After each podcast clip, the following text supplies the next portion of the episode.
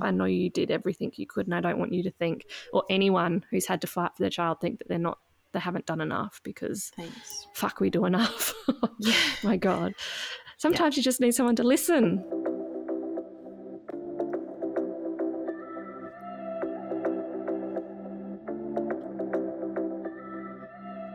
Welcome to Raw the podcast with Amy and Grecian, where we talk real and raw with mamas who have had to fight and be fierce, who have been thrown curveballs and faced adversity. We discuss everything from premature birth and NICU life, special needs and infant loss, to those everyday mum life struggles we all feel. Nothing is off topic. We hope that by opening up and being vulnerable, we can break down the walls and start to remove some of the shame and stigma associated with these traumatic experiences, while helping other mamas feel less alone. I'm Amy, special needs and medical mama to Premi boys James and Jack. I'm the founder of my own small business and support network, Miracle Mama, where I advocate fiercely for the infertility, Premi, and special needs community. And I'm Grecian, mama of four girls, including two full termers, Adeline and Macy, and a set of premi twins, Hannah and Riley, born at 25 weeks. I'm an IVF warrior and am passionate about sharing the unfiltered ups and downs of motherhood. We don't share your average mama stories, and this isn't your average podcast. Raw is unrefined and breaks through the bullshit of navigating guilt, grief, and trauma. I mean, let's be honest, we've been through more shit than some could even imagine, so at this point, we don't really have a filter. But with this being said, please note we do talk about sensitive topics in our episodes, which we know can be distressing. We give this warning simply to empower you, our audience, with the knowledge you need to make healthy decisions about how and if you should consume this podcast content. Please take care of yourselves and don't hesitate to ask for help if you need it. And lastly, let us assure you that it's not all bad and sad. It's a place to have real and raw conversations, ask those questions that may be playing on your mind, and above all, we hope to shine a light on the life changing perspective and appreciation that only these experiences can give you. We share the overwhelming joys and triumphs that our little miracles bring to our lives, and we discuss the inspiration and hope we have gained from this community. While our experiences are individually unique, we are forever a part of something truly special a community of fierce mama bears and their cubs navigating the storm, and together we'll roar. Welcome back, Roarers. I'm Grecian. And I'm Amy. How you been, Grecian? How's your week been? Busy as normal, as per normal. When is it not busy? I know it's a standard response, isn't it? Standard standard response. I even had to look back in my diary just then before we hopped on to see like what did I actually do this week? Yeah. Because I just have been so busy. Yep. Trying to think of our something you want to do again and something you want to forget every week. I have to I mm-hmm. have to look back in my photos. what have you done this week? What have we done? I don't even know. Uh. No. So what did we get up to uh. this week? Okay, so I suppose leading on from last episode's update on Riley. Yeah, let's talk about Riley. hmm So she had her NG tube change on um, Tuesday with sedation. Um, so that, comes around a- so quick. I feel like that comes around so It does. quick. because it's once a month. It's a month, Like yeah, monthly thing. But I remember she had it done in her surgery, and I can't believe that was a month ago. I don't think it's quite a month.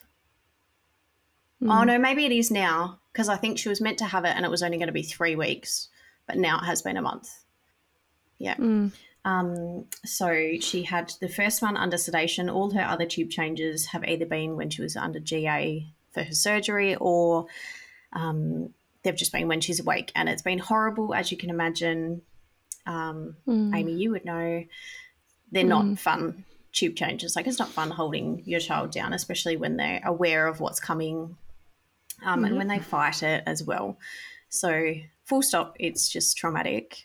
I thought going under sedation, it wouldn't be as traumatic, uh, but it was still Yeah. traumatic. Oh, was it? okay. I don't. Yeah, I think it was. It was still traumatic for me. It was still traumatic for her. She didn't kick and push us away as much, but um, she was still aware of what's what was going on at the time. Um, Mm.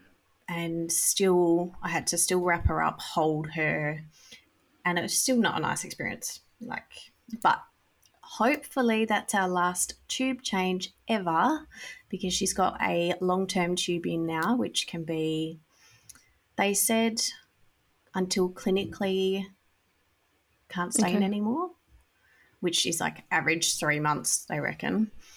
Um, but I'm like, why didn't you do that before? Yeah. Why didn't you give us a, a long term tube before? When you knew it was going to be long term, why put her through so many changes, Yeah, it's bizarre. right? So, Hmm. Yeah, and well, we, ne- we never we we had Jack's tube in for not over Mm-hmm. eighteen months, and I never got offered a long term tube. right, why? But we were pretty lax. I must I might, must be honest. We were very lax with changing it every month because I just do it myself. Yeah, And like he would pull it out. He'd pull it out at least three times in a month. So we were doing it more Yeah, often exactly. anyway. But and yeah. you've got that experience, whereas we could not do that with Riley. Like, there's no way um, we could do it just with her medical trauma and age. I think because Jack had it from such such a young age, it was just normal for him. Yeah. which is awful. But It is. Hmm. Um, so while we were there, I made sure I got on top of respiratory. So I got respiratory to come down and see her because she's got that chronic wet cough still. Mhm. So they put her on a long term dose of antibiotics finally. okay, She's good, twice a day for a month, and then two weeks of nothing, and then we'll see them at the six week mark. Hang on one second. My my camera my computer's gone. Starting your scheduled scan. It will schedule your scan and turn your computer off. can you schedule that another time, you. computer? Yes. Now I don't know what I was saying. That's fine. Twice a day for four weeks. Oh, then we go back at the six week mark to see if there's any improvement, if the cough has come back, or if we may need to do like a longer term, a different antibiotic. So I was quite impressed with that finally. hmm And her sats randomly, like I sent you a photo, her sats randomly have just been dropping to like 90, 91, 89 at home. And she's awake Mm. like playing the tablet or laying on the floor. So I brought that up with them, and they think at this stage it's just the gunk in her lungs causing that. Yeah. Okay. Um, pot- potentially, if it doesn't pick up, we may have to do more testing, and she may need to go back on oxygen, is what they said. Mm. Great. So we were just more waiting and seeing. Yeah, more waiting and seeing, but they've finally put her on Yeah. antibiotics to help, Well, which hopefully will lungs, help her so- oxygen. praying that that well. helps everything. Mm. hmm Yes, so I got them. That was ticked off. Then I got dietetics down to fix her feeds and like adjust. And I had questions about the swallow study So results. are we just ignoring the swallow study results because we haven't talked about them yet? Oh yeah, well that's what I mean. I forgot was where we we're even up to. I was like, when you started talking about all of this stuff, I'm like, mate, Like, you're missing okay, one sorry. key. well, backtrack a little bit. Yeah. Here I am, just thinking about like, this she week. just? She, oh, well, I just thought is she just keeping people in, holding people in Suspense. suspense? Yes, that's what I'm doing. that? Yes, Yeah. Definitely. okay, I'll just roll with that. Sure. No, no, no. Well, that's Oh, when I can't even remember the last time we recorded and did the update. It was before her swallow study. it was before. Yeah. Okay, glad you were onto it.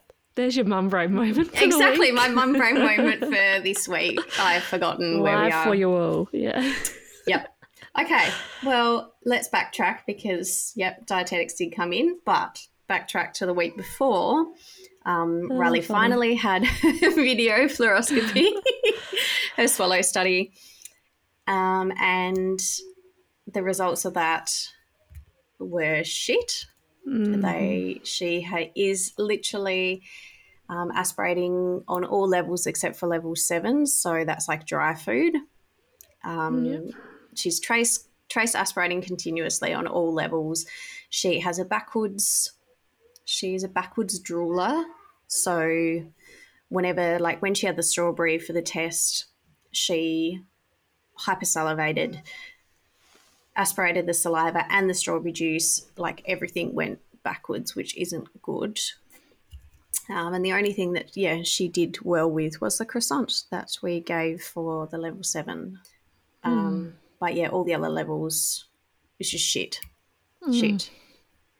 So, which is quite significant Uh, at this age to for yeah It is. i should say for those that don't know aspirating is when you basically yes, true. fluid or food goes the wrong way and it goes into your airways rather than down into your tummy which obviously causes a It's lot of good. issues with lungs yeah yeah Yes.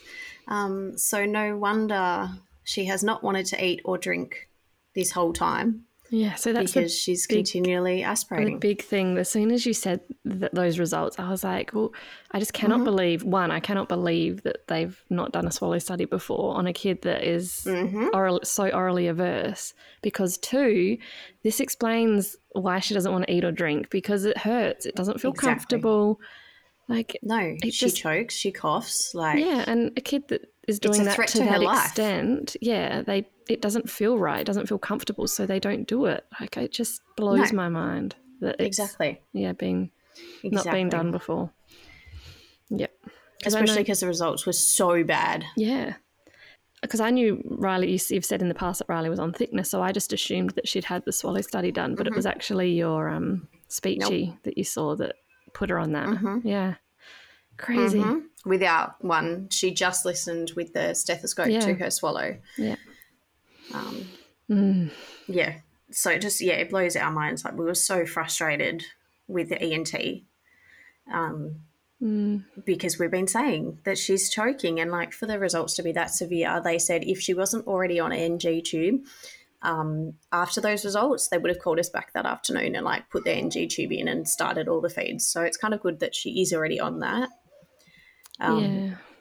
But, but- still, it's still yeah. a big shock and a big adjustment Mm-hmm. to make, especially for, you know, as you said, she was starting to eat a little bit more and yes she start, just started to improve exactly yeah. so she was back to eating watermelon and strawberries banana um, Mm. avocado like she was back to eating those more wet kind of foods Mm. And now she is only allowed dried foods, cannot have anything moist, wet, um, that has that juice behind it. Mm. So it's luckily there is options we can give her, but she's pretty much nil by mouth now. Like we do Yeah. five feeds a day with the tube because Yeah. she's just kind of picking at something here and there, Yeah. um, which is going to make our road to recovery of the oral aversion harder because we're just going backwards again. Yeah, well, exactly. And It's not like you can keep it orally stimulated with a range of different foods. You're limiting it now compared to what you were. Mm-hmm. And like it just putting it into perspective against Jack. We don't like to compare here, but for those that Yeah. obviously Jack aspirates and he's tube fed for that reason. But he was diagnosed at about five months old with severe dysphagia. So he was classed as severe, Mm-hmm.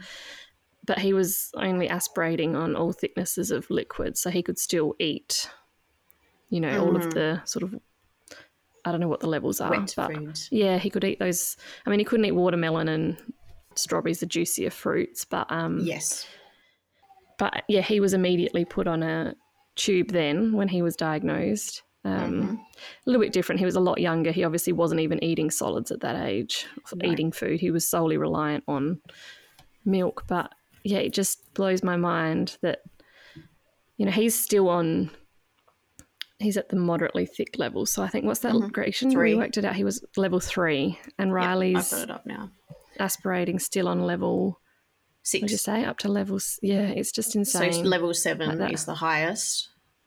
Yeah. Um, and zero is obviously thin, normal water, Yeah. normal liquid. And then it goes one, which is slightly thick, two, mildly thick, three, moderately thick, four, extremely thick, which equals pureed food. And yeah, then there's so that like was what five, Jack six, was when seven. he was yeah first diagnosed. Yeah, yeah, kind of blew my mind. Mm-hmm. Yeah, so that, they were that bad. So then, because they just told us what a quick rundown of the results and what she kind of could have, she just said wet, moist, non-moist foods. So I checked with dietetics when they came um, this week, um, and she actually got the speechy down that did the test, and we actually chatted about exactly what she can have, can't have, what it means for the future. Um, and she mentioned to us that Riley will never it looks like Riley, in her opinion, will never have um, like liquid again unless it's going to be like extremely thick. Mm. So it was kind of like a big Yeah. slap in the face um, that that's how bad it was because they've already done the Botox. They've already Is that done because they think at this Yeah, and they think at this age that if it was like a developmental thing that she's going to grow out of, that she would have Yeah. done it by now. Yeah. Okay. by now. Yep. So she said she may still change and as she grows and stuff, but she doesn't like she thinks she will still aspirate. Um, So it was yeah, a really big slap in the face um, to know that that's how severe it was and that they weren't listening to us. And this could this have been avoided Mm. years ago? So lots of Well, emotions. a lot of, you felt a lot of guilt week. surrounding that. Yeah. Yes, so especially when we had that tube change, I said to you that I burst into tears as they were doing the tube change. Um, like I was bawling my eyes out. Riley was screaming and crying her eyes out. And I just, in that moment, I just felt so much guilt that she has had to go through all of this. Could we have done more? Is there any way that, yeah, we could have avoided all of this? um, there was just so much guilt on different different levels, different aspects. That yeah, did we fail Riley? Did we fight hard enough for her? Could we have done anything different? Um, and it just all came like out. Yeah. Um, yeah. that, yeah, It's a lot like it's like the last four years have just turned around and slapped you in the face. Mhm. Like I think we're quick to forget how hard we actually did fight and how many times we Mhm. advocated and got pushed back. yeah, You know, I think in these moments we go immediately to blaming ourselves. because we're their mum, like parents. I know, but you've you've got to remember how much you have fought for her and how much you have Yeah, brought this up in the past and you know there's only so many times you can fight and have people and have people question your judgment before you start to become discouraged you know like it actually wears you down then you stop. when people are like like when you're hitting brick walls constantly and it makes you feel like Mm-hmm. maybe you are being overcautious or you're imagining things like exactly. But no, not in this case. no exactly We are not imagining things. It's actually worse than what everyone thought. Yeah, but that's where your that's where your frustration and anger then is justified and valid because essentially, if people had listened to you as a mum, that mum instinct, that gut, then avoided? it could have probably been avoided. Yeah, like if she'd had Or would she have been on the tube earlier? Yeah, and she you wouldn't have had this huge fight, No. and like you never you never know what could have been or may have been, and I don't think you should be at No. all should beat yourself up about it because. Yeah, like I said, you've you've done it. You have fought for her, and We're finally somewhere. you know, there's only so much you can do. Yeah. Yes. Yeah, I don't know. I think I think well for me especially, so we only fought for 5 months and I just think back to the toll that had on me. Like I remember having pushback after pushback mm. And I just knew there was something that wasn't right. I just knew it. I knew it wasn't just viruses. I knew it wasn't just being preemie. I knew it wasn't Yep. just that his sibling had was bringing home colds from kindy. I knew it. hmm But then I did start to think I was going crazy. I was looking at his breathing. I was counting his breathing. I'm like, I'm just, am I looking for things that aren't there? Am I, Aren't there? yeah, like, I just think that the fighting in itself has a toll on you and it's exhausting. Oh, definitely. It's draining. It's Ugh. so draining, especially Yeah. when you have to repeat yourself over and over again to different teams, different nursing staff, different doctors, and then Mm. the guilt just seeps in and sets in about the whole journey. Um, And results are coming up after all of the testing. Yeah. I felt exactly the same, Grecian, especially when we found out that Jack had his lung damage. I was like, the same thing. You know, could this have been avoided? And Mm-hmm. If essentially, if, we caught it earlier, it might have. hmm Yeah, like it's we're just I just I just don't think that advocating and fighting for your child is as easy as people think or sometimes make it out to be like Not in a lot of the groups that we're in you hear people saying oh mama you need to fight you need to do this you need to you can't say no for an answer but it's actually not Not that easy. easy No. I just don't want people. Yeah, I don't want people to just get this false sense that you can walk into a doctor's office and they Yeah. they do what you want. no, because they Um, do not. like, there's been a number of times when I've been in hospital where I've been so angry and fired up. Like, I've promised myself that when the doctors come in, that I'm gonna fight. Like in the doctor's rounds, I'm gonna not take no for an answer, and then they come in, and I just lose that confidence. Exactly. You just kind of back into the corner. Yeah, I know some people can do it, but as soon as I hit one brick wall, like as soon as they come back with one thing, I lose that confidence. Yep. Not to mention, like when you're in hospital, you're bloody exhausted. You don't get any sleep. Mm-hmm. Being a parent to a sick child is hard, but when you're in Mhm. hospital with a sick child, it's like 5,000 times escalated, Yep. like bone numbingly tired, and emotions are heightened. And it, You're on edge already. Yeah, and it almost can result in like an unwanted tension. Like I've Yes. between like yourself and staff, like I've felt tension Oh yeah. Yeah. I don't love conflict. I don't want to be the difficult mum or the over anxious mum, or I don't want the team to walk out and start talking about me or ruin Yeah, the yep, relationship you have yep. with your doctor. Like, there's so many different elements to advocating and fighting for your Mm-hmm. child, and it's just not as easy as, Mm-mm. oh yeah, mum, just you know, go in there, be brave, be bold. It's just sometimes it's just not that easy. Like, yeah. Yep. Especially Grecian, when you started saying that you felt guilty and should have I fought harder. I know you fought hard enough. Mhm. I know you did everything you could, and I don't want you to think, or anyone who's had to fight for their child, think that they're not, they haven't done enough because Thanks. fuck, we do enough. Yeah. My God, sometimes you just need someone to listen. Yeah, Exactly. yeah. So I don't actually think I've told this story here. So I wanted to talk about um, when Jack was admitted to hospital as a newborn with RSV. So he was only about, I think he was about eight weeks corrected. Mm-hmm. He was little, little, little. And the doctor, so he was admitted to hospital. The doctor on the rounds the morning after we were admitted made me feel about a centimetre small. So Mhm. he was in the room for, at the very most, like five minutes. He ignored all of my concerns as a mum, even those of the nurses that were looking Mhm. after Jack, and he discharged us. Oh So he was like, the threshold for needing to be in hospital is up here, and where Jack is is down here. And I was oh just my like, god. Like it was just so demoralizing um, and i was almost in a little bit shocked like the nurses had recorded like he had had no intake he's had wet nap i mean dry nappies. It was all just a bit shocking. Anyway so Mm. when i raised my concerns to the nurses after he left he sent his intern in and i'm not even kidding she started asking me about my mental health and asked me Oh if i thought i might need to speak to someone professionally about my anxiety um, that she could refer me to someone to talk to. I'm actually going to like, well, I'm still, this is how frustrated and angry it makes me now. Knowing That's- like, Yeah, that it literally makes my blood boil that an anxious mum who is worried about their child's health is immediately, dismissed. yeah, and like, but Yep. not even that, like, a new mum who just had a premature traumatic birth who is worried about their child's health, and you are Mhm. like making her feel like there's something wrong with her. Like I cannot, it just cannot believe That's what was said to me on that day. Like I was so shocked that I couldn't even like. I had to leave. Like I said, I need to get out of here. Um, so I took Jack home.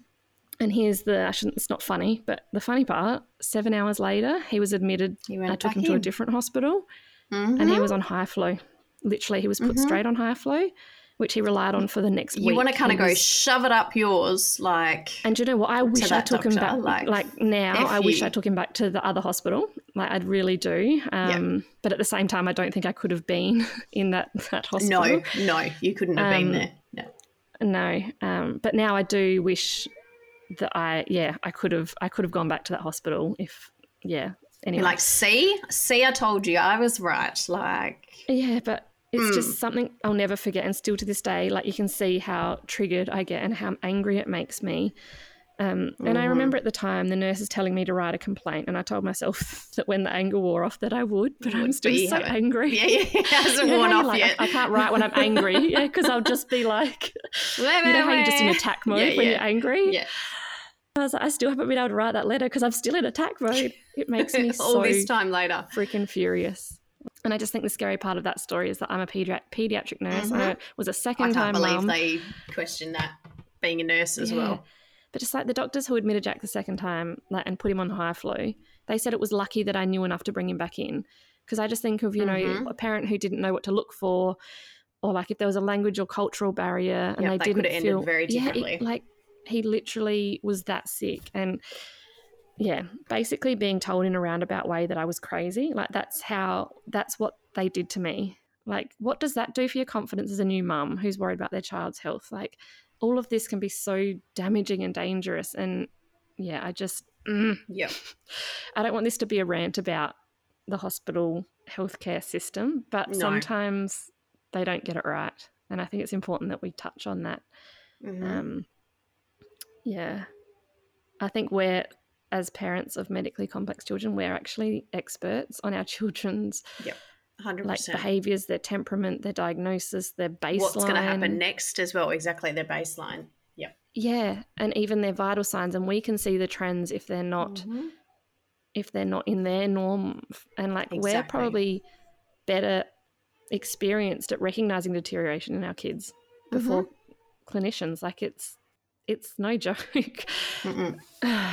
So there's my rant. Um, I did just want to, on that point, there was a study done in 2020 in the journal titled Hospital Pediatrics, which found that, and I'm quoting here, families of children with medical complexity evolve expertise in their child's baseline status and routine illnesses in navigating the healthcare system and in serving as an Mhm. advocate.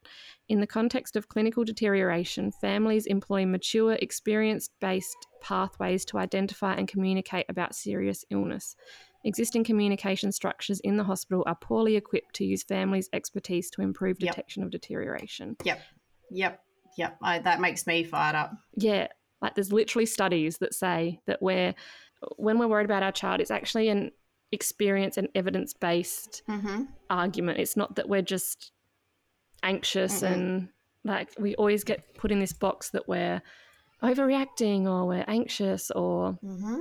yeah, I don't know. And being a nurse, I see it. I see nurses talking about the mum in room five who, you know, she's overly anxious or she's a first time mum. Like, just Mm. Yep. riles me up.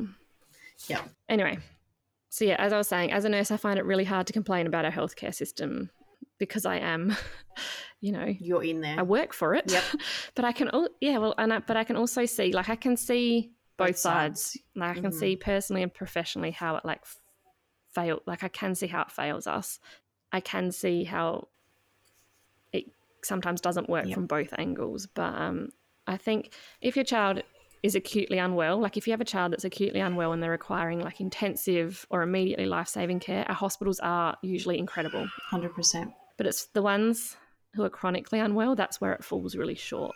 So, like kids like ours, Grecian, who Mhm. are just, you know, we usually go into hospital for like the bubbling along Mhm. stuff that's starting to get acute, but we catch it really early. Um, and then you do have to feel like you're fighting for people to to listen and believe you. But you know, in the opposite case, when Jack had RSV and he was acutely unwell, I could not once fault the care that we received, apart from Apart from the that first go. but like, yeah, yeah. actually, yeah, no, that failed us miserably. Miserably. Anyway, so this episode, we really want to talk about what we've just already nutted out a little bit. But I found an article by Sick Happens. What's her name, Grecian? Penny. She's lovely. Penny. Yeah. I should look up her full name. Anyway, it will be in our show notes, obviously, and I will link to the article. But she wrote a blog titled The How to Advocate for Your Child One, and it breaks down six of the most common themes that parents have encountered when in hospital with their sick child. So we're going to run through them and sort of give some examples of what we've experienced. And I know this is going to hit very close to home for so many of you, especially Grecian, Mhm. You at the moment, because you're living it so closely. Yep. But yeah, number one, health professionals acting in an unprofessional manner. Mm-hmm. Do you want to go? Yeah, yeah, I can go. Um, so I guess it does come under the heading of unprofessional, but when the doctors or nurses talk to you in like that condescending tone and it comes across very passive aggressive. yeah. Um, so the most recent example of this would be last week when I was saying um, Riley was in, or this week actually, she was in the sedation clinic, and the nurse mentioned to us about Riley's cough and that we shouldn't actually be there if she was sick. So I explained to her how we discussed with respiratory and Connect Care the day before about this and confirmed that it was still okay to come in as Riley's cough is long term wet cough due to her aspiration. Um, she then proceeded to tell me how there were too many teams involved and I should have directly contacted them as they weren't very happy with this answer. Just the tone of how she spoke really triggered me and I literally broke down crying. So that was the first crying episode I had. Um, I felt so guilty about the whole ordeal already and that we had so many teams involved. I felt guilty that my child was even having this tube placed in. I felt guilty that we had asked to go under the sedation team there was just so many emotions coming up. And after this, I did notice though that the team nurses were a lot kinder to me um, and used different words and checked on us more frequently. Yeah, so just have a breakdown if you want better care. Apparently, that worked. Yeah, it was just very to the point. Like, it just wasn't. It wasn't a nice way to bring it up. No, this that that kind of that right there summarizes what I was saying about the acutely versus the chronically unwell kid. And when people don't understand that chronically unwell children can have chronic wet mm-hmm. coughs and it not be contagious. Like exactly, none of our other kids are sick. No, but I've had that before when we've been in e- actually in ENT and Jack was cough, cough, coughing. This was during COVID, so you can imagine the looks I was mm. getting. Like the reception lady came from behind the desk and she goes, "Oh, do you want to give him a drink?" And I was like, "He can't drink."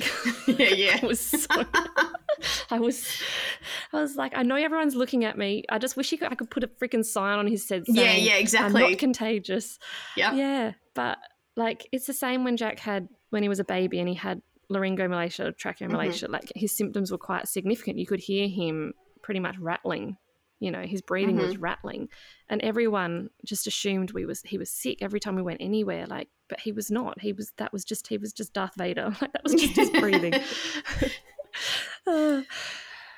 but yeah, so yeah, different side of sort of the unprofessional stick. But um, I've literally witnessed nurses coming into our room, doing the vital signs, mm. writing in their charts, walking out, right?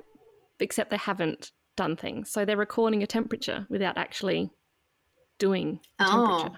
That's very unprofessional. Or even things like checking resp rates. Do you how often do you see a nurse that actually stands there watching their watch looking at the breath. Lots of the nurses have actually lately in the last couple of days we have. I make sh- I, think, I, make a note. I think we're it. getting better. Mm-hmm. Mm. And I mean, this isn't a dig at nurses and stuff, but I know it happens. Like, so mm. Jack's most recent stay in over winter, his heart rate was sitting in about fifty when he was asleep. And I know, as mm-hmm. a nurse, I know that that's in the in the charts. That's mm-hmm. I don't know if it's a doctor review or a met call, but I know it's not in a normal zone. It's, it's low, extremely low. low. Yep. Yeah, and I had I'd been there for about five. We'd been there for about five nights. Same thing. He was monitored every night. I could see that it was sitting the same every night. No one ever said anything. One night, a nurse comes running in, going, "Oh my gosh, his heart rate's so low." Like, I'm going to go tell the doctor, and I just said, "Oh, Hank, don't don't rush. Like, he's been that low the whole time." And she's like, "No, it's not been documented for five nights." And I was like, oh my god! So well, people have just been obviously They're just kind of turning a blind higher. eye. Like yeah, yeah just I, putting I, it yeah. a sixty instead of fifty. Like yeah, that's those sort of things that unfortunately I know happens. That's um, so bad. It is, yeah. Um, so Justin also had an example of this too when a nurse came storming in one time um, during one of Riley's recent admissions, decided to take it upon herself to whip off her oxygen prongs without chatting with him, doctors, or even Riley first. So she literally mm. came in and said, Oh, well, we don't need those now, and literally started ripping them off her face. So, not even it's just awful. trying to take mm. it off mm. nicely with any remover. Justin was like, Excuse me, what are you doing? Like a bit of a chat mm. about what she was going to do, or like, Okay, Riley's sitting. Yeah okay right now? Do you think we could get it off for now? How does she go with it coming off? But literally, she just came in and was like, just swooped in and started ripping them off.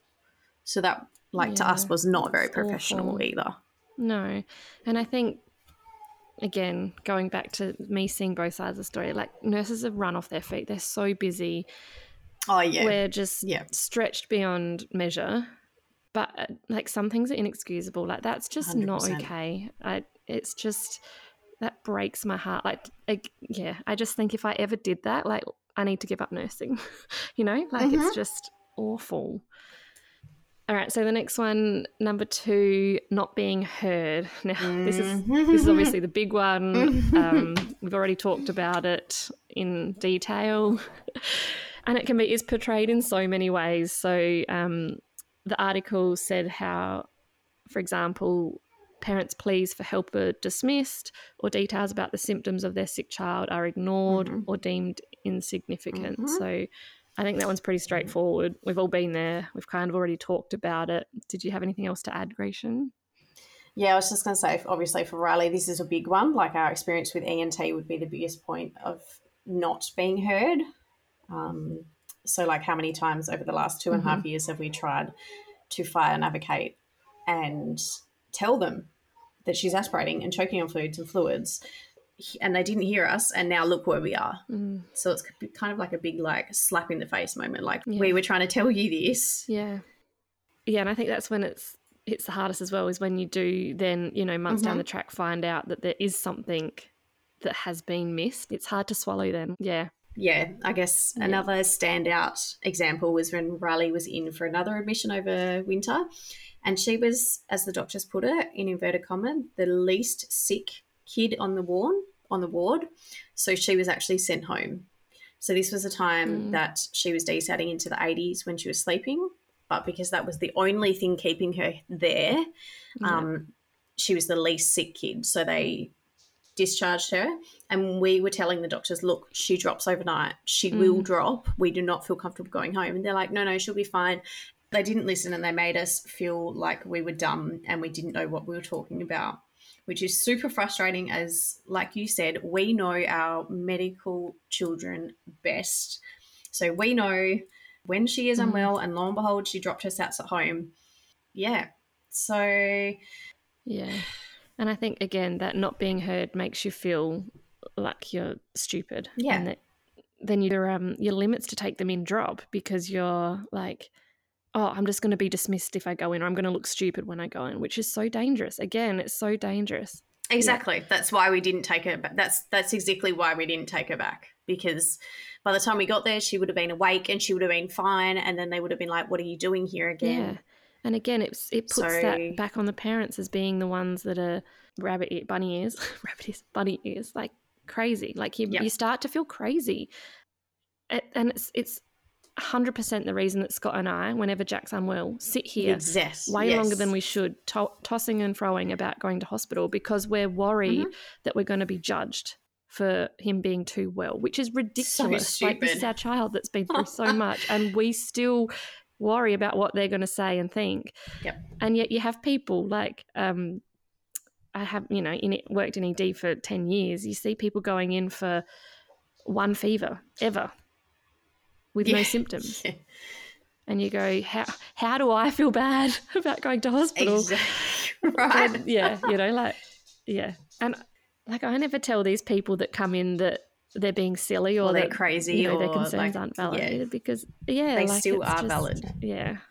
Yeah, I just really think that it makes us start to question ourselves when, like you said, we are we actually know our children Mhm. best, and that's when it starts to become quite dangerous and frustrating. Like it's so frustrating, especially when it happens over, Over and over again. and over again Yeah. that you're not being Yeah. heard. Exactly. So it feels like sometimes when they don't listen properly, when you're advocating and fighting, then you get nowhere. So you hit that brick wall, like you said, until it reaches a point where it gets super bad or severe. It doesn't feel like it's like a real concern. Like it's not a preventative, if that makes sense. So, like you said earlier, mm. we as parents see like our kids deteriorating or not improving after other clinics have had their input, like with Riley, for example. So other clinics have done what they can do, but she's still not improving. She's still deteriorating. Um, and it's only become un- blah, blah, blah, blah. it's only until it becomes a severe acute issue then they listen. So Yeah. example with fighting for Riley's peg and gastro to bump us up the list. Like now it's becoming severe. Like it's We're just waiting. Mhm. We're waiting for it to get bad before we act. Because it's almost like this, oh, like you said, if it's if it's not needing my immediate attention, it's not on my Yeah. radar. Whereas we know we can kind of just see our kid heading in that direction anyway. Yeah. And it's like, okay, well I'll see you in a few months and then you can actually listen to me and do what we need to do. But Mhm. all right, let's move on to number three. Being ignored because they are a first time parent. Mhm. So these parents feel as though their concerns aren't valid in the eyes of health professionals because they lack experience being a parent, and therefore their concerns are not as valid as someone with multiple children, uh, which I see yeah. as a nurse on the other side. I see nurses saying, "Oh, but that mum's a first-time parent." Like it's it's written in their notes, first-time Really? parent. I see My it everywhere, gosh. first-time parent. Like it is something that is important to be noted because we obviously then provide a little bit more of education or a little bit more breastfeeding support if that's the way they're going or bottle Yeah, feeding support. Like. I do think it needs to be noted, but sometimes you can see that it's the comments made in a bit of a judgy way, especially Mm. if that mum's again anxious. It's it's Mhm. put down to oh, but they're a first time parent, you know, or if they're worried about something like oh, they're, they're a first time parent. It doesn't make those feelings any less No, valid or true. And to feel brushed off as a first time parent is awful because you're actually already vulnerable. You are vulnerable. Yeah. Like you do feel So like you don't know what you're doing, don't you? Like you remember, yeah. I remember taking the first time parent taking James home at two kilos. I was like, what the fuck am I doing? I don't know what I'm Mhm. doing. And you're already questioning yourself and questioning everything that you're doing. You don't need someone else making you feel shit about yourself. Yep. yourself. um I say so my angle for this was more from like a NICU parent angle, so not really first time parents. It kind of goes kind of fits under here. Um, that we do actually have a bit of knowledge around the medical and hospital side side of things. So like we have a medical child, so we have had that exposure to a lot of terminologies and we just understand things. Mm. Um, sometimes I find a lot of medical professionals almost dumb things down, and we are like, Excuse me, I do know what's going on. I do have some experience. Like, I do understand what you're telling me. Or, like, if we start using the Mm. medical terminology and then they're like, take a step back, like, oh, oh okay, you actually do know um, what you're talking about. But I feel like it just makes us Mm. feel dumb, isolated, and feels like you cannot voice your concerns easily. So that was kind of my take. Mm. Do you find though when you do start talking medical Mm-hmm.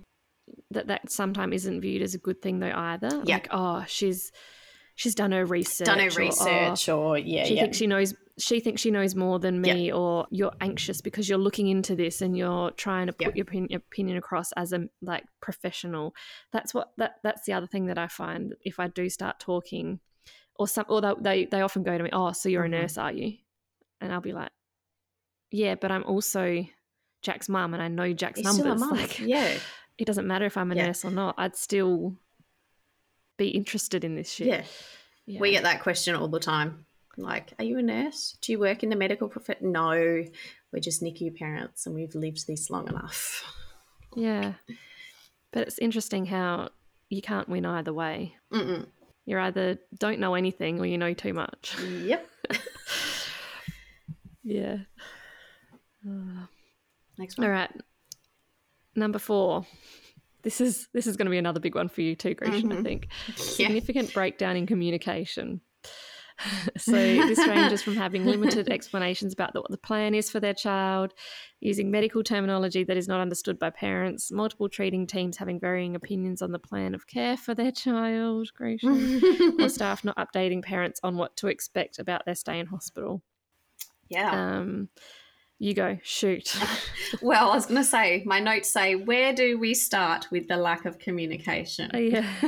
um, yeah. Like it's pretty evident that hospitals are busy places, and unfortunately, having a child with lots of medical needs and teams, things do get lost in translation. So, um, I'm going to start with a time we felt there was lack of communication back in the NICU days with Hannah, actually. Um, Yeah.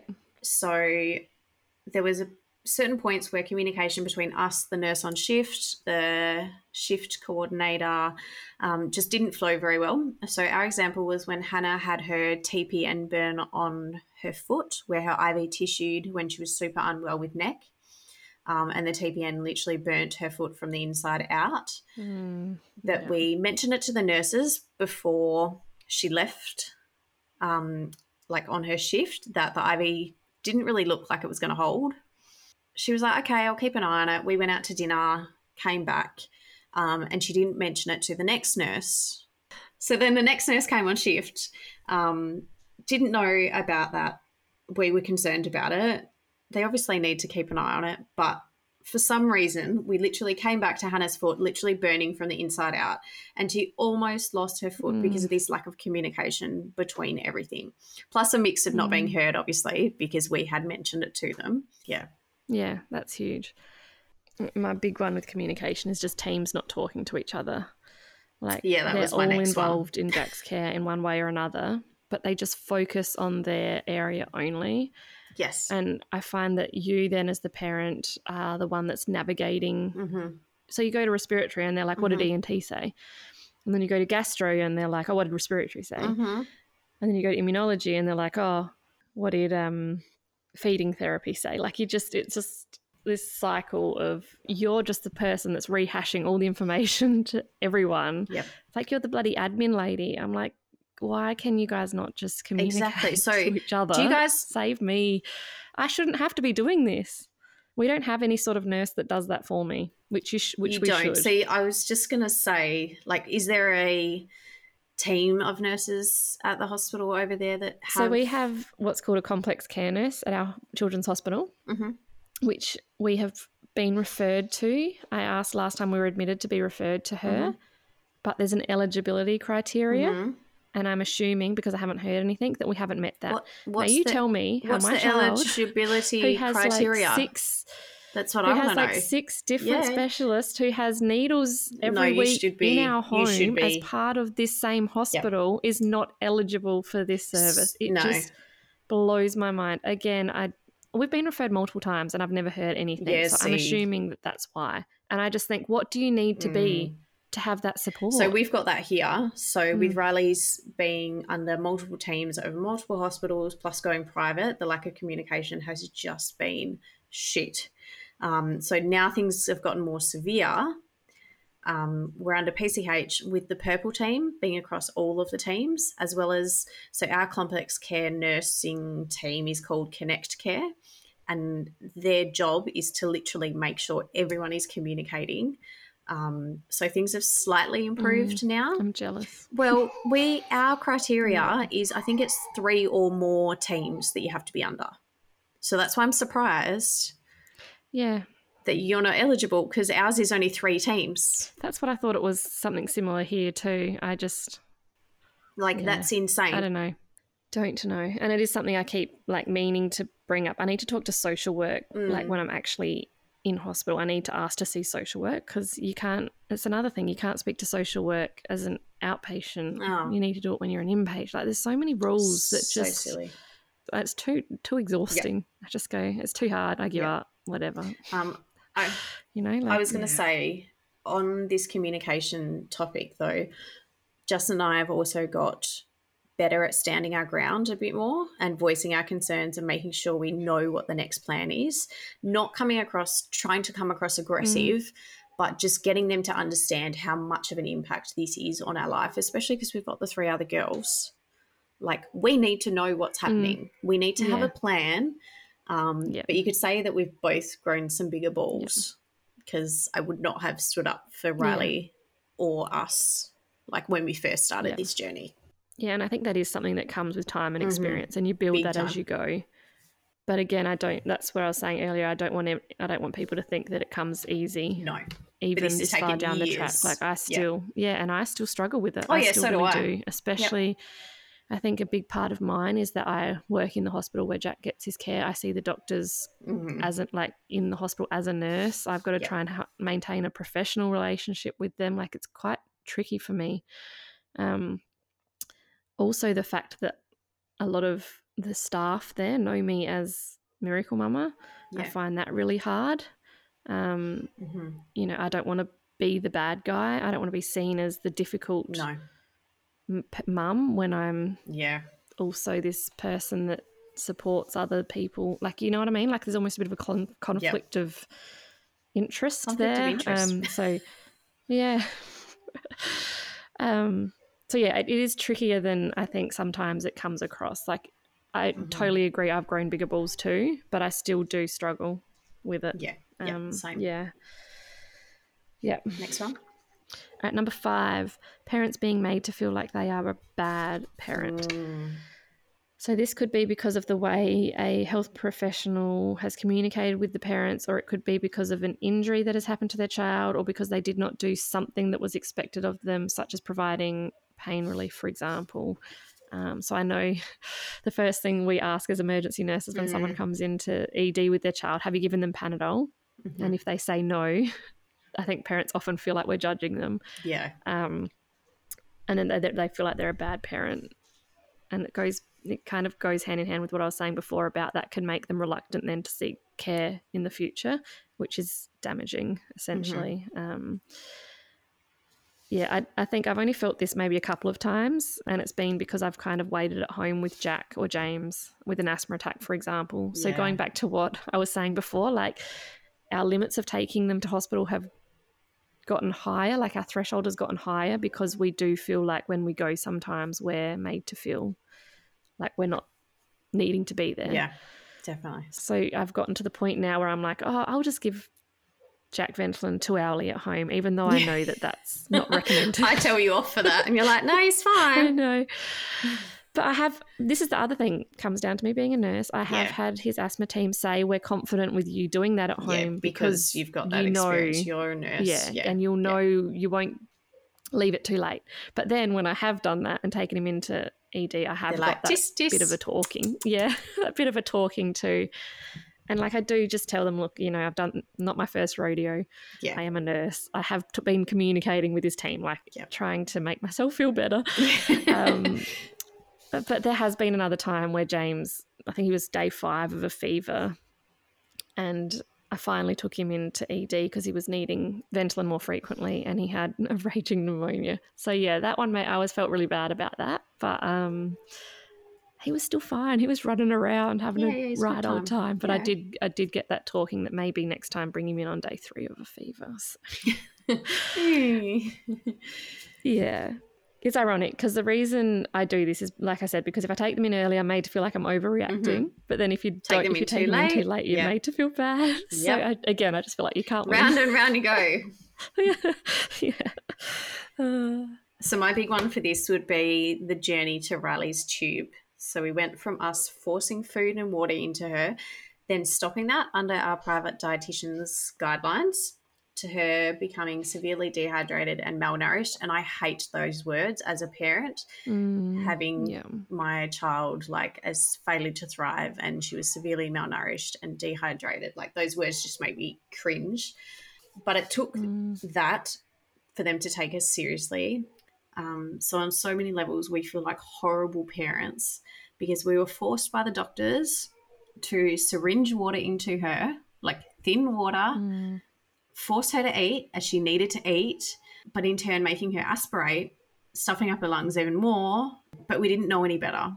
So Justin, yeah, was like, we didn't know any better. This is what the health professionals were telling us to do. We feel so horrible and so guilty that we were giving her foods and fluids when she shouldn't have been having them. Like, it's just pissed off, pissed off that ENT didn't listen and do anything earlier. So we're made to feel mm. like bad parents, especially with that label of like failure to thrive and malnourished and dehydrated. That label, yes, I feel like when you when I see that written down, I feel like that comes back to because I didn't make her eat or drink or I didn't give her enough. Yeah. Um, this is yeah. this was actually one of my big points as from a nurse's perspective. I see I can I've, there's a few examples where I feel like I can see where parents feel like they're the bad parent. Mm. One of them was I was going to say is failure to thrive. I've looked after yeah. multiple babies um, with that diagnosis, and you can tell every time that the parents feel this sense of yeah, like it's my fault and blame. Yep. Yeah, like it's their fault. A lot of the times, the reason that they're failure to thrive every time basically is because of it like a medical reason yeah, or something a, you know or a metabolic reason or a hormone reason or mm-hmm. um, you know like even things as simple as jaundice i'm trying mm-hmm. to think mm-hmm. of the word like as simple as jaundice and it you know there is the very rare instance which is a child protection issue where yes. it's it is the parent's fault but 99% of the time it is nothing but there is still this internal i feel mm-hmm. like a, a horrible parent the other the other thing i see is breast versus bottle feeding. Yes, I, I that would be a big one. So many, yeah, so many times, especially in the NICU, mm-hmm. parents mm-hmm. feel, and I think it's because it's drilled into us as nurses to promote breastfeeding mm-hmm. that I think that, you know, every time I try to offer a mum support for her breastfeeding. I feel I feel I do it so cautiously because I'm like I don't want to Yes. think make this mum think that this is Mm-mm. what she has to do or that she's being Like, forced yeah, to what do she this. has to do, or she's failing. yeah or that she's yeah. failing in or, yeah or if, if the if the breastfeeding isn't working that it's yeah that it's anything she's doing like it's such a sensitive subject especially for NICU parents who when they feel With like all those hormones going around as well. and when you feel like in the NICU that's one thing you feel like I remember thinking when I was pumping that's one thing I could do. I could provide as a mum in that instance. And there is so much you feel so shit if that doesn't work for you. And I think we have to be really careful because it can it can contribute to mental health concerns like postnatal depression and things in new in new mums. So I think we have to be really careful with that. All right last one um, this is a bit of a um, I don't know what the word is. It's not as deep. it's a little bit more of a um, what's the word? Uh, I don't know. anyway, long waiting times. So, do you know what I mean? Like it's not as deep. It's just a surface level thing, like a I still got notes on it. like it's a system error. It's not a yes. Yeah. Yeah. yeah, it is. a It is more error. assisted. It's just yeah. yeah. Um, I think there's not much we can do about this, unfortunately. Obviously, long waiting times for um, you know, waiting lists is different. But when I think of waiting times, I think of you know ED and seeing a doctor and like then Yeah, seeing a specialist to get admitted. Yeah. Um, I think everyone, if they've ever been to hospital with their child, has had to wait quite a long time, unless it's been Unless it's urgent. a resus like or an, life threatening. yeah, Yeah. um, yeah. yeah. Those times when you, I have been to hospital and it's been like straight to resus. It's only happened about three times. Straight to resus, pretty much Mhm. straight to the ward. Yeah. You know your child's Yep. really sick when that happens. Like you know, and that's yes. what I been keep there many as a times. nurse reiterating to people that if you're waiting, it's a good thing. Mhm. You don't want to be the one that's going straight through. Mm-mm. But yeah, there's always long waits. Tell us, what have you got? Um, so obviously we understand that there is long waits and busy periods, but sometimes it feels like they're pulling the piss a bit. So this is more in regards to referrals. So not specifically ED. Yeah. Um, so like actually getting a referral in the first place, there's a wait. Then for that to be sent out, there's a wait. Mm. Then once the referral is in, there's a wait. Then it's got to be triage. And then you wait again, and then there's absolutely no communication about when they will actually see you. Um, so then you wait some more. So yeah. that's I think the lack of communication is half the problem there again. Because just no one tells that. you Yeah. no one tells you Yeah. where you are in the system, where you are Mm-mm. in that process. You just No. gotta wait and hope that hope that you're getting where You're you need to go. Yeah. Exactly. Yeah. So that's that was my point. Like it comes back to that lack of communication, and it would be so lovely if they could just update parents to say, okay, we've received your referral. Mhm. It's going to be an approximate six to twelve months wait, or three to six months, or eighteen months, or whatever. Just some sort of They need an approximate, app. so there that needs you're to be not an chasing. app so you can track the process where it like updates every time, like when you're tracking a parcel with Australia Post. Exactly. Something be like great. that would Yeah. be wonderful. Well, Yeah. do you guys have manage manage my care app? No, we've got nothing, Grecian. We're behind the So times here in have- Adelaide. Yeah, I know. Come on. We've got the Manage My Care app. So it has like can you can see all your referrals in there and what teams you're under and it Oh will have God. like green if you're already with them.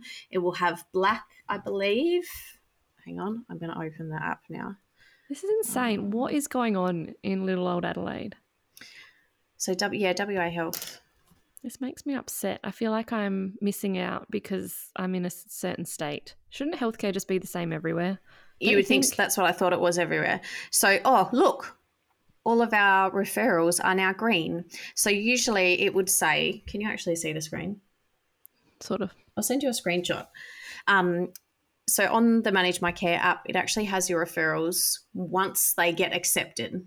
So you won't be able to see if they're like in transit, Yeah. but once they get accepted and they're being triaged, they'll be black. And then once they get accepted to wherever it needs to go, wherever you are on the triage list, it will go green and it will tell you what priority you are, um, the date that the referral got accepted, um, Yep. and then obviously you, you're still waiting though, so you still have no idea how long Mm. that will be. So you know it's in, but like just an estimate of like Yeah. how long the actual wait is would be would be nice. Yeah. Um, yeah. I um I just thought of something when we're talking about things getting lost in transit. So perfect example of this was Jack when he was waiting for a swallow his most recent swallow study. So this was all being done as an like outpatient.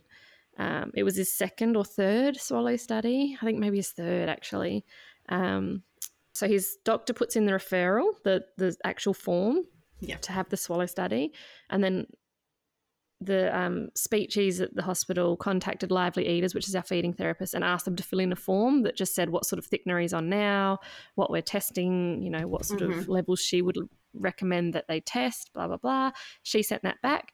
We waited, we waited, we waited. And I was like, it got to a point, I think it got to a year and we hadn't heard anything. And I, at one of the pedi- pediatric appointments, I, I brought it up and he's like, that is insane. I put on that referral that it was it needed to be done within like three months or something. Which they do. They prioritize what the doctors yeah, like yeah, that what the doctors say. He's like, something's gone wrong. I rang the hospital to follow up and they had never re- received the paperwork from the feeding therapist. Oh, So they just, it literally, they just were sitting there waiting for that for like six months, just sitting there waiting for. I'm like, did no one think to ring to just and send say, an hey? email, even send an email just to be like, hey, do you have these forms? We were waiting for them. Like, But because I hadn't, no, because I hadn't followed it up, mm, no one else was going to. Like until I had physically followed that up, no one. Like you just. You just do. You get lost in the system. It physically took me calling for them to go. Oh no, we're Mhm. waiting on the paperwork. I'm like, you've been waiting on that paperwork for mhm. do you not have a something that flags in the Yeah, system exactly. that goes, "Hey, it's been So long, months." like- yeah."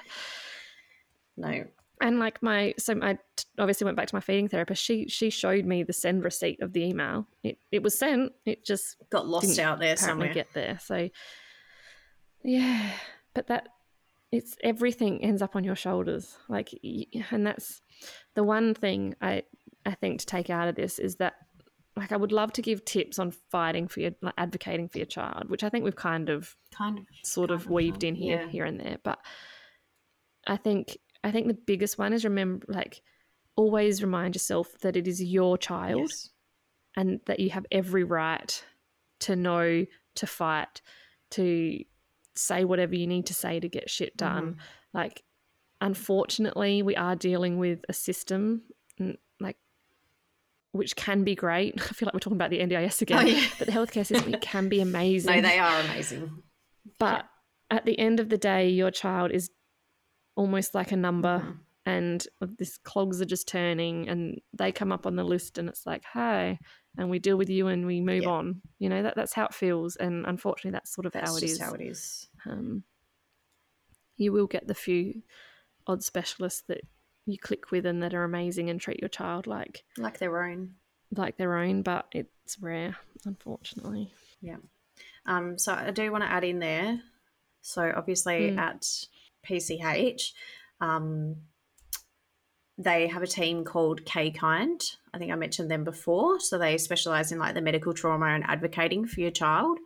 Um, it sucks Yeah. as we only literally have just found out about them in the past. I don't even think six months. I feel like more people should be aware of it. More people, especially those um, complex kids um, that do have that medical Mhm. trauma and do need some advocating, but it's not advertised. So the doctors and nurses don't like to advertise it because, well, especially the doctors. Sorry, doctors, not bagging you out. You're amazing, but it can make their work a bit harder because then K kind come in and go, "This is how we're doing this IV today. Like you must do this, Yeah. this, this, and Yeah. this," um, instead of just trying to jab the kid um, with thing. But I Yeah. do want to say that they've been That's amazing. actually great point. So, on that note, Jack has a special care plan for when he Mhm. presents to ED, which Yes, is another so- thing that I so highly Riley. recommend if you've got a complex child. yeah, yeah. Did which that we fast. again we actually had to we actually had to fight for a special care plan for our child for ED, which just sounds ridiculous. You have to fight for Yeah. everything.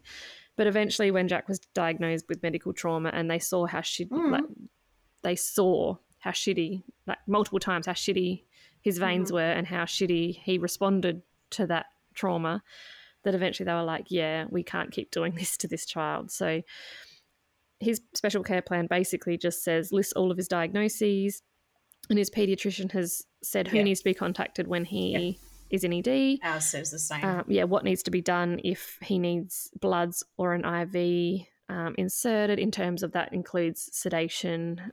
Um, yeah, things like that, and basically says if you, it can only be the senior um, doctor on. yeah, that- that's that what we've got do- on ours as well. do Can only the- be yeah, the senior doctor yeah. on. that can do his IV and bloods.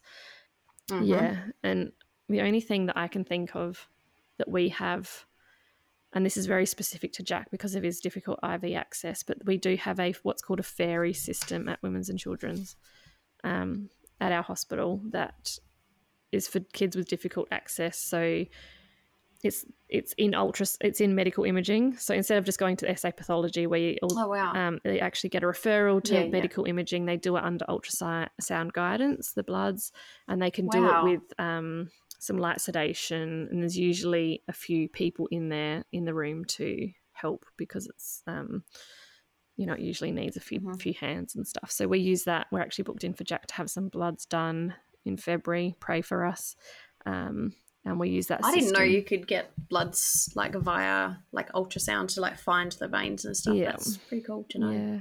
And that's only a new system here in Adelaide too, which many people don't know about. Um, yeah, Yeah. so yeah, that's about the only bit of support that I've received in that in terms of medical trauma and stuff. It's pretty it's pretty hard. I feel like there's Mm. so many diff- better systems that could be put in place, but yeah, Yeah. No, I'm grateful that at least we have something now, and at least we're under K kind, and we've got that. Um, And they at the sort of advocate file for now. you. It's like an about me. yeah, They do Yeah. advocate for you. Yeah. Yeah. So if you're not feeling comfortable, they literally will come in and be like, no, Yeah. this is not happening today or whatever. So um, it's nice to have that, I suppose, backup. But yeah, they've done all our about me for Riley. yeah, Um, if she presents to ED, um, Connect Care have put together the same type of plan that you have. Um, Yeah. The K kind one says like, please talk to me directly. I may not respond. I love Paw Patrol. yeah, Um, yeah. I It love makes such a difference when whatever, they like actually the color pink. address the child 1st Don't touch. rather Yeah. than just going in and Yeah, doing their obs like without even Doing talking whatever to they them. need to do. Yeah. Yeah. Yeah. So last admission, it, or the last two admissions, it made such a difference. Just even having those things on the file Yeah. um, that they could read and have a little update, and it said stuff that like, "Do not touch my tube." Yeah. I am very Yeah. cautious about my tube. So just little things like that, and about the IVs, like I will hide my hands. Please understand this is because of medical trauma and blah blah. blah. So Yeah. yes, they do help. I did just want to touch on back to that article how um, I actually really loved how the author of the article is actually a health professional because she says a lot of what I feel. So she says, you know, without providing excuses, there are always two sides to every story. Some of the experiences parents have had in hospital are inexcusable, but sometimes things happen due to a cascade of events involving many different people and systems. So she recognizes that health professionals these days are generally under immense stress. This comes from like an overwhelming number of children presenting to hospital, being admitted to the Yeah. wards, and not always having enough staff for you know the number of patients. Definitely. But this is not the parents' fault, and it shouldn't happen, but it does.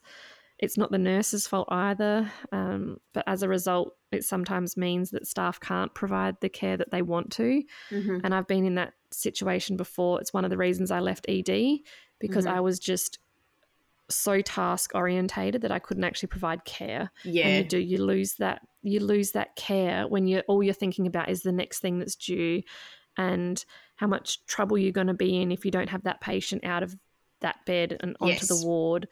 Um, you know, there is this constant rush of getting people in and out, which is just because our hospitals are so overwhelmed. Um, and Mhm. it is sometimes unavoidable to the nurses but again like i said some things are just inexcusable and like the stress is heavy and the workload is heavy for nurses and that can spill over unfortunately into poor communication skills Oh, and unprofessional behavior Yeah.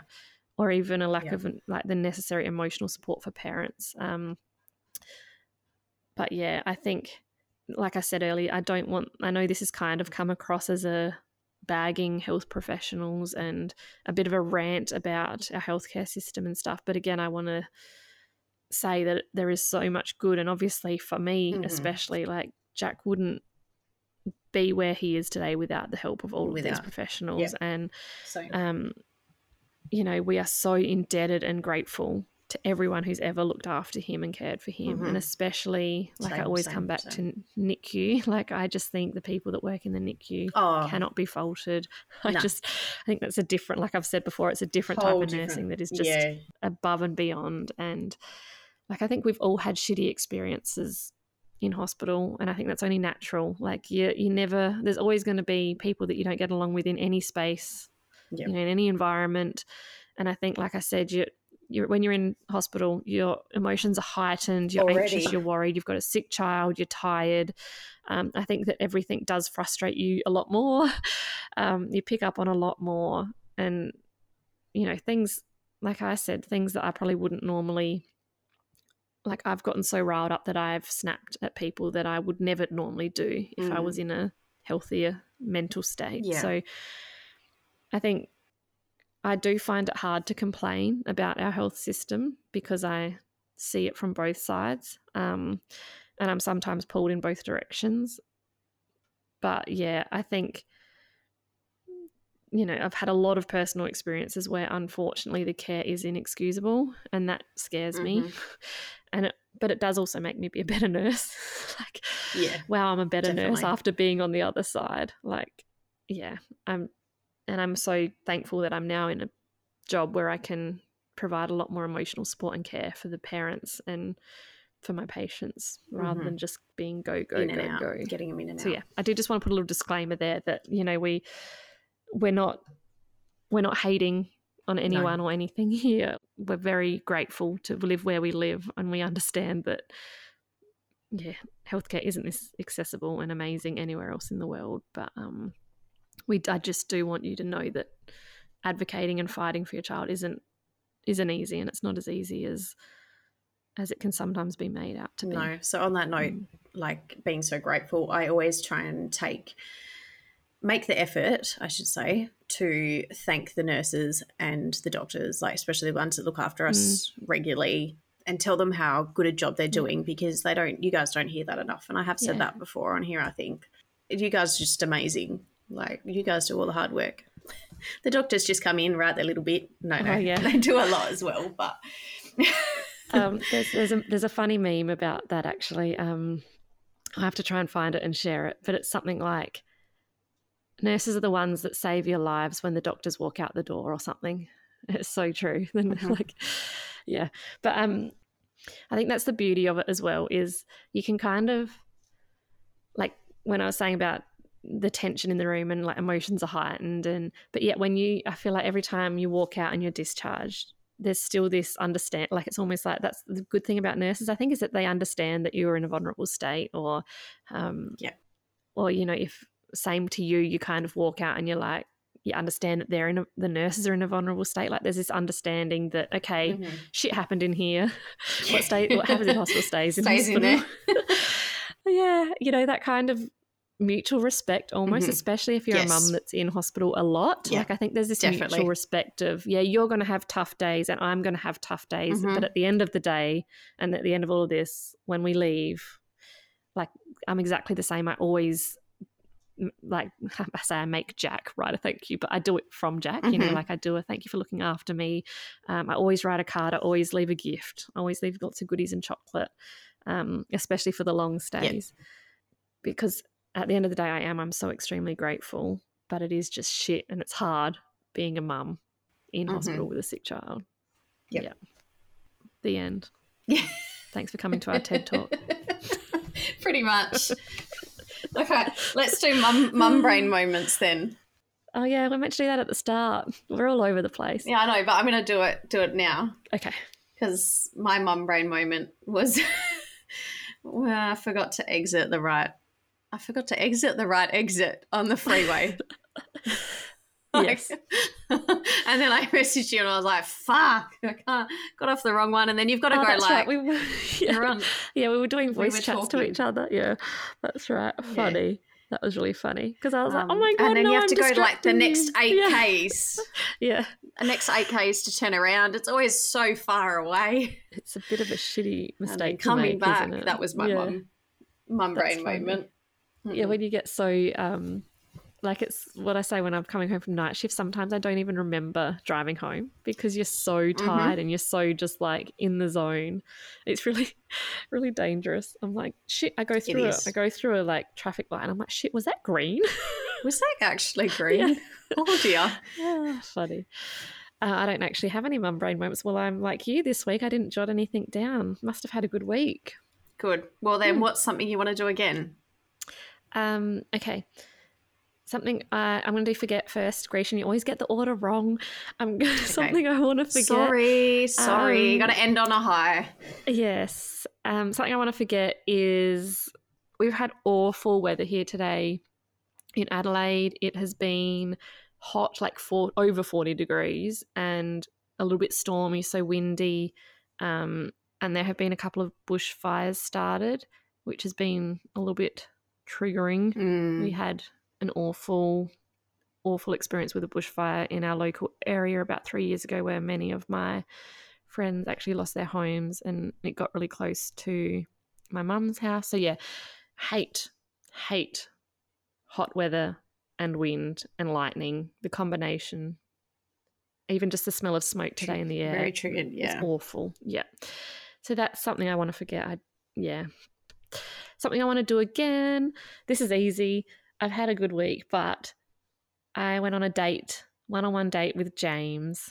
Um, Oh, that was very cute. yeah, yesterday I took him out. We had Jack support worker here, so I took him out. We went and saw Puss in Boots at the movies, which he loved. I actually really liked it too. There's my reco for the week. Go and see that movie with if you've got kids.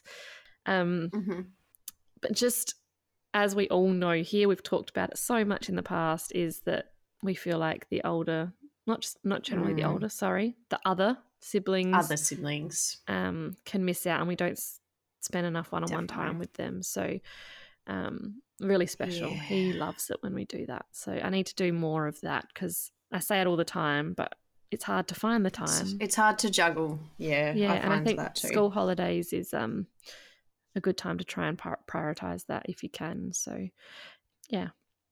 What about you? I want to forget the fact that Macy is not sleeping anywhere except in our bed. I don't know Mm. if anyone has heard that whole podcast. She was screaming. She is though in bed now. You've had I a don't know how rough, Justin got that it's rough, rough trot with this. This is we were saying earlier. It's really hard for us recording these podcasts because it's currently eleven thirty here on a Saturday night because And there's 9 such p.m. huge, here now. such a huge time difference between us and Macy. And then Macy's bed. been yeah. just needing art, needing me. So we were like, no, we'll just get it done. So I really want to sort that out and forget it because, yep, I need sleep. I was going to say, have you have you done our hot tip of putting them in the bed together? But you have.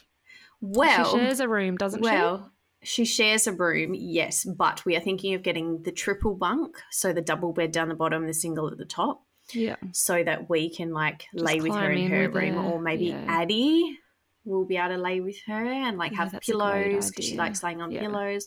So I think that's what we are going to try next and see. It becomes such an expensive project, though, doesn't it? Yes. Yeah.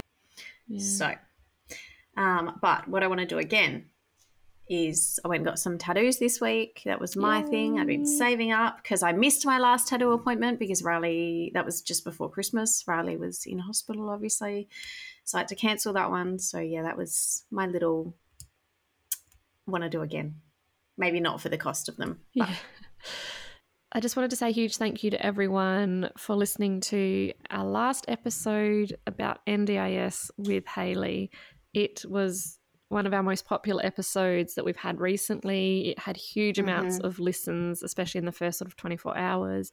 I know that Haley has received an influx of people. I'm next on the list. You've, you've missed out. She's had like 10 people contact no, her I told her. no. Um, so yeah, just your support has been huge over the last. Yeah, we've really noticed the growth over the last few months, and obviously we want to keep that going. Um, those episodes that are really popular, especially the ones that are really informative and that can help lots of people, we'd love if you could share, um, share them around with all the people in your network, especially things like the NDIS one. I think we all know someone who has a child on the NDIS, so I think Mhm. shooting things like this podcast to them is a good way to show your support as well. But yeah, thanks for your support of that recent episode, and I'm so glad you all loved it. Thanks. So, next episode will be the one you guys have been waiting for as well Nurse Tori. So, obviously, I wasn't there when you recorded this, Amy. I know. I'm so sad. I was so gutted. But, but I'm knee deep in is a good editing it, and it is yeah, it's a good one. I'm loving But I'm listening so back. sad. I yeah, it's again very informative. Especially, it'll it's very much one for NICU families. But as always, I say if you haven't experienced the NICU, I'd still highly recommend you listen because it gives Mhm. a good insight to Give if an you can help insight. yeah. Yeah. help people in the future if you know anyone that experiences it and also just having a nurse in general their perspective on caring for families It's in a vulnerable good, time yeah. it's really good especially she talks about um you know caring for all different types of families and you know Mhm. having to adjust her care to different nationalities different backgrounds I can't wait different social structures yeah and then talks a lot about what she does outside of nursing for like to process some of the trauma so she talks about being involved in you Mm. know traumatic births and all the different types of babies she cares for Oh, I'm so sad I missed it. yeah and she even like gives we talk about um this was a really a really cool question that was asked from one of our listeners someone asked what can we do as parents to make the nurse's life easier and it's really cool hearing her answer to that Ooh, Um, that's a good one. yeah. Um, yeah, just some different, a very different perspective. And I teared up multiple times in this interview. She talks about how often it's the dad that she, or the partner that she meets first as a NICU nurse after a baby is Mhm. born. And, you know, That's going to make me tear up. Oh yeah, and like the how she deals with that situation. Mhm. So it was really, really, and it will probably be a little bit triggering for some, but that it hit really close to home because I just immediately thought of Scott, and I remember those deer in the headlight eyes when you I said that, first saw yeah, him. Yeah, I thought of Justin. Yeah. yeah, yeah. So really informative and valuable um, chat, and Tori's just a bloody legend. Um, so yeah, that'll be next week. Hopefully, dropping uh, usual time on a Monday. But we are done. Thank you for being here this long with us, and do your usual things. Give us some love. We're trying to be a bit more active on social media, so we'd love to see you there. And we will be back in your ears next week. Thanks, guys. Thanks. Bye. Bye. Bye. Bye. Bye. Bye. Bye. Good night. Sound a bit more excited, Grecian. I, I'm Bye. tired. Bye. Every Bye. every time I, that's better. Every time I edit the ending, you're like, bye. It's because I'm tired. I start yawning by the end. Okay, and I'm like, ya, how do you do this? Like staying awake till 11, 11 o'clock at night. it reminds me of Ross from Friends. Have you seen Oh, Friends? Bye. oh God, now, now I'm going to be so bad. self-conscious of, self-conscious of that. Okay, guys. See you next Okay, time. See ya. Bye. That, see, that just feels so fake. Bye. Okay, see you guys. okay, stop. Bye. See ya. Bye. Bye.